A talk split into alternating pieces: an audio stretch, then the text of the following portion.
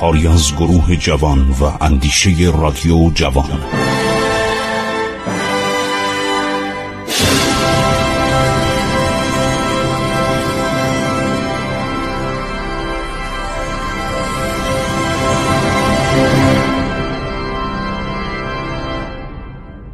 به نام خداوند بخشاینده مهربان. درود فراوان بر شما همیهنان عزیز. شنوندگان رادیو جوان و به ویژه جوانان عزیز که در زمره شنوندگان این رادیو هستند و من بر اساس تلفن‌هایی که به من میشه یا دیدارهایی که گاهگاه پیش میاد می‌بینم که مردمان غیر جوانم این برنامه های رادیو جوان خیلی دوست دارن و من خیلی خوشحالم که مخاطبین فراوانی دارم. خب دوستان عزیز البته این از لطف تاریخ.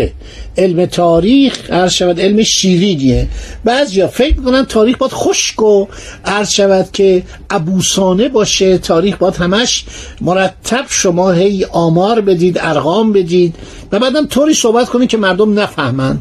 من می‌خوام تاریخ رو شما شیرین واقعا لذت ببرید از تاریخ که چقدر تاریخ مملکت ما جالب و فوقالعاده است. در زمان شاپور که دیگه صحبتم درباره او تمام شده شاپور اول تیسفون بزرگ میشه. همینطور این شهر با عظمت تیسفون که چینی ها سفیر چین که اومده بود گفتون 400 هزار نفر.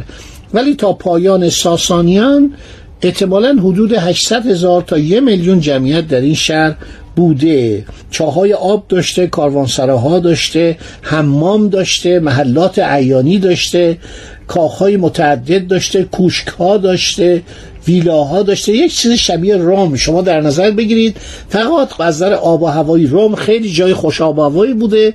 اینجا عرض شود در یک نقطه گرمسیری بوده در خاک عراق امروز و رودخانه دجله رود دجله که ایرانیا بهش می‌گفتن تگریس که همون تجریش میشه. خیلی جالبه این تگریس میشه تجریش یعنی عربیش میشه تجریش تگریس رودی بوده که بعد اعراب نام دجله رو بر اون نهادن. عوضش کردن یک مقدار تکان خورد. این اسما من در فارسی به عربی یه مقداری عوض میشه. مثل آتروپادگان که شد آذربایجان. بنابراین یک چنین وضعیت این شهر تیسفون پیدا می‌کنه و هنوز الان در زمان شاپور پایتخت کجاست؟ پایتخت ایتالیا پایتخت امپراتوری روم شهر رومه. امپراتوری روم که میگن یعنی مرکز شهر روم. معمولا در فارسی ما می نویسیم ر و میم می نویسیم یک به اصطلاح ضمه روش می‌ذاریم. ولی امپراتوری روم رو ر و واو و میم می نویسیم همون کشور ایتالیا بوده. که ایتالیا وقتی میگم صد کشور بوده تمام اروپا بوده مصر بوده قسمت های از آسیا بوده تمام این نواحی که عربستان و عرض شود فلسطین و سوریه و قسمتی از عراق و لبنان همه اینا جز امپراتوری روم بوده. همینطور سرزمین یونان و قسمت های بالکان. یک کشور خیلی بزرگی بوده 54 میلیون جمعیت زمان حضرت مسیح داشته.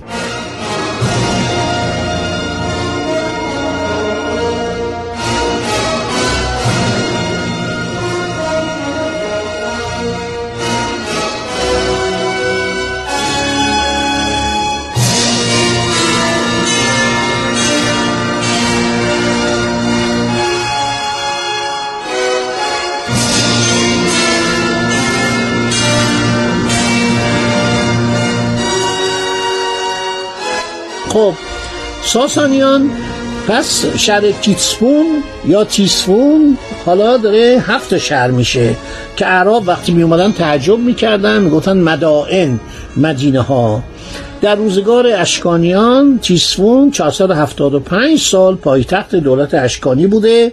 423 سال دیگر از 222 تا 645 نیز ساسانیان در این شهر مستقر بودند. ملت ایران در این دوران همچنان سرگرم سازندگی بود. یک کمی بپردازیم به مسائل مدنی و فرهنگی. عرض شود که مردم فلات ایران در قسمت مادی و درست کردن و سازندگی و ساختن بسیار مردم پیشرفته بودند سهم مردم فلات ایران بسیار چشمگیر بود. ایرانیا روح علمی و کنجکاو و غیر قابل اقنایی داشتند در هیچ یک از شعب علوم و فنون و صنایع حاضر نبودند فقط روی افتخارات گذشته و پیشرفتهای حاصله خودشون بخوابند و عالم رو فراموش کنند ایران همیشه یک ملت بزرگ و پرورونده یک شالوده محکم و هنر اصیلی داشته. از نظر عرض شود که دانش قانع نبوده و برخلاف اون چی که بعضی از آدم های بیخبر و بعضی از آدم های سابقرز می‌گویند ایرانی همواره کنجکاو مترقی تازجو و پیشرفت خواه بوده. موقعیت جغرافیایش هم خیلی فوقالعاده بوده. یعنی ایرانی ها در میان کشورهای متمدن قدیم قرار داشتند اغلب در اثر برخورد با تمدنهای همسایه مبادلات فکری و هنری هم بین اونا برقرار بوده. ایرانی ها همیشه مبتکر بودن. بسیاری از شود پایه های فرهنگی رو می‌گرفتن شالوده های فرهنگی و هنری و معماری رو می‌گرفتن زیباترش می‌کردن. عرض شود تغییر شکل می‌دادن تکمیلش می‌کردن و شناخت این ابداع ایرانی ها از اون هنر و صنعت قبلی میسر نبود.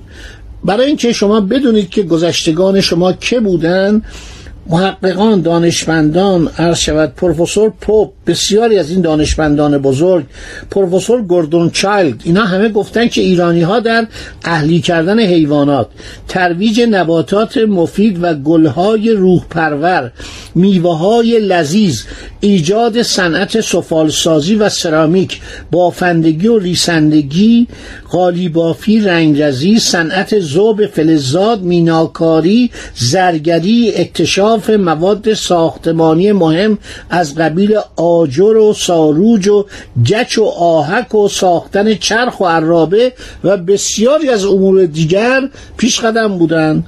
انواع اکتشافات مفید در زمینه بالا بردن میزان رفاه و خوشی و سعادت خودشون رو انجام دادن. مردمان جالبی بودن. از زندگیم لذت می بردن به هیچ وجه اهل انزوا گوشگیری غصه خوردن غم زیاد عرض شود ناامید شدن رفتن و به گوشه نشستن نبودن. شادم بودن مردمان شادی بودن و خوشبختانه اسلام عزیز ما میفرماید در اسلام رهبانیت نیستش. یعنی انسان نمی‌تونه بگه به عنوانی که من دارم خدا رو میپرستم از فعالیت از نشاط از سرزندگی دست بردارم. نه اینو پیامبر بزرگوار ما فرمودن لا رهبانیت فی اسلام. بنابراین ببینید ما چقدر به اسلام نزدیکیم. یعنی رفتار ما اخلاق ما خلقیات ما چقدر نزدیکه به آنچه که پیامبر بزرگوار ما توصیه فرمودن.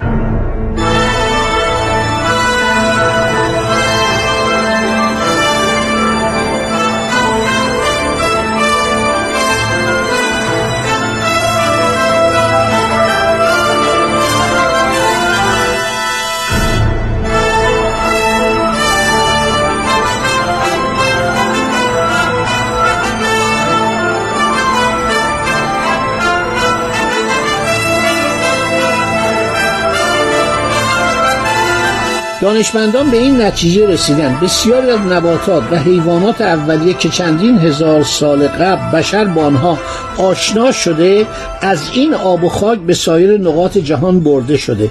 گوسفند و بز و گاو از ایران به سایر مناطق خاورمیانه برده شده.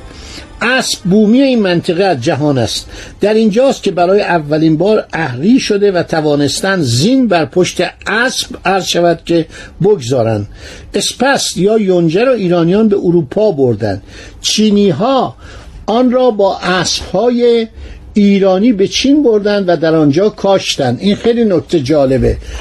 بعضی معتقدن که اسبی که به آمریکا برده شد یک اسب ایرانی بود. عرب اسبای ایرانی رو بردن و پرورش دادن و اولین اسبهایی که از اسپانیا به آمریکا برده شد اسبهایی بود که نژاد ایرانی داشت. انگور از ایران به چین برده شده. گل لاله گل سرخ یاسمن درختان میوه‌ای چون بادام و گردو و انجیر و انار و هلو و داروهای ارزنده‌ای چون ترنجبین و شیر خشت و شکر تیغال و باریچه و بارز و مازو و وسمه همه از ایران به سایر نقاط جهان برده شده. که کتاب ها همه مفصله که در این باره کتاب های بسیار زیادی نوشتن.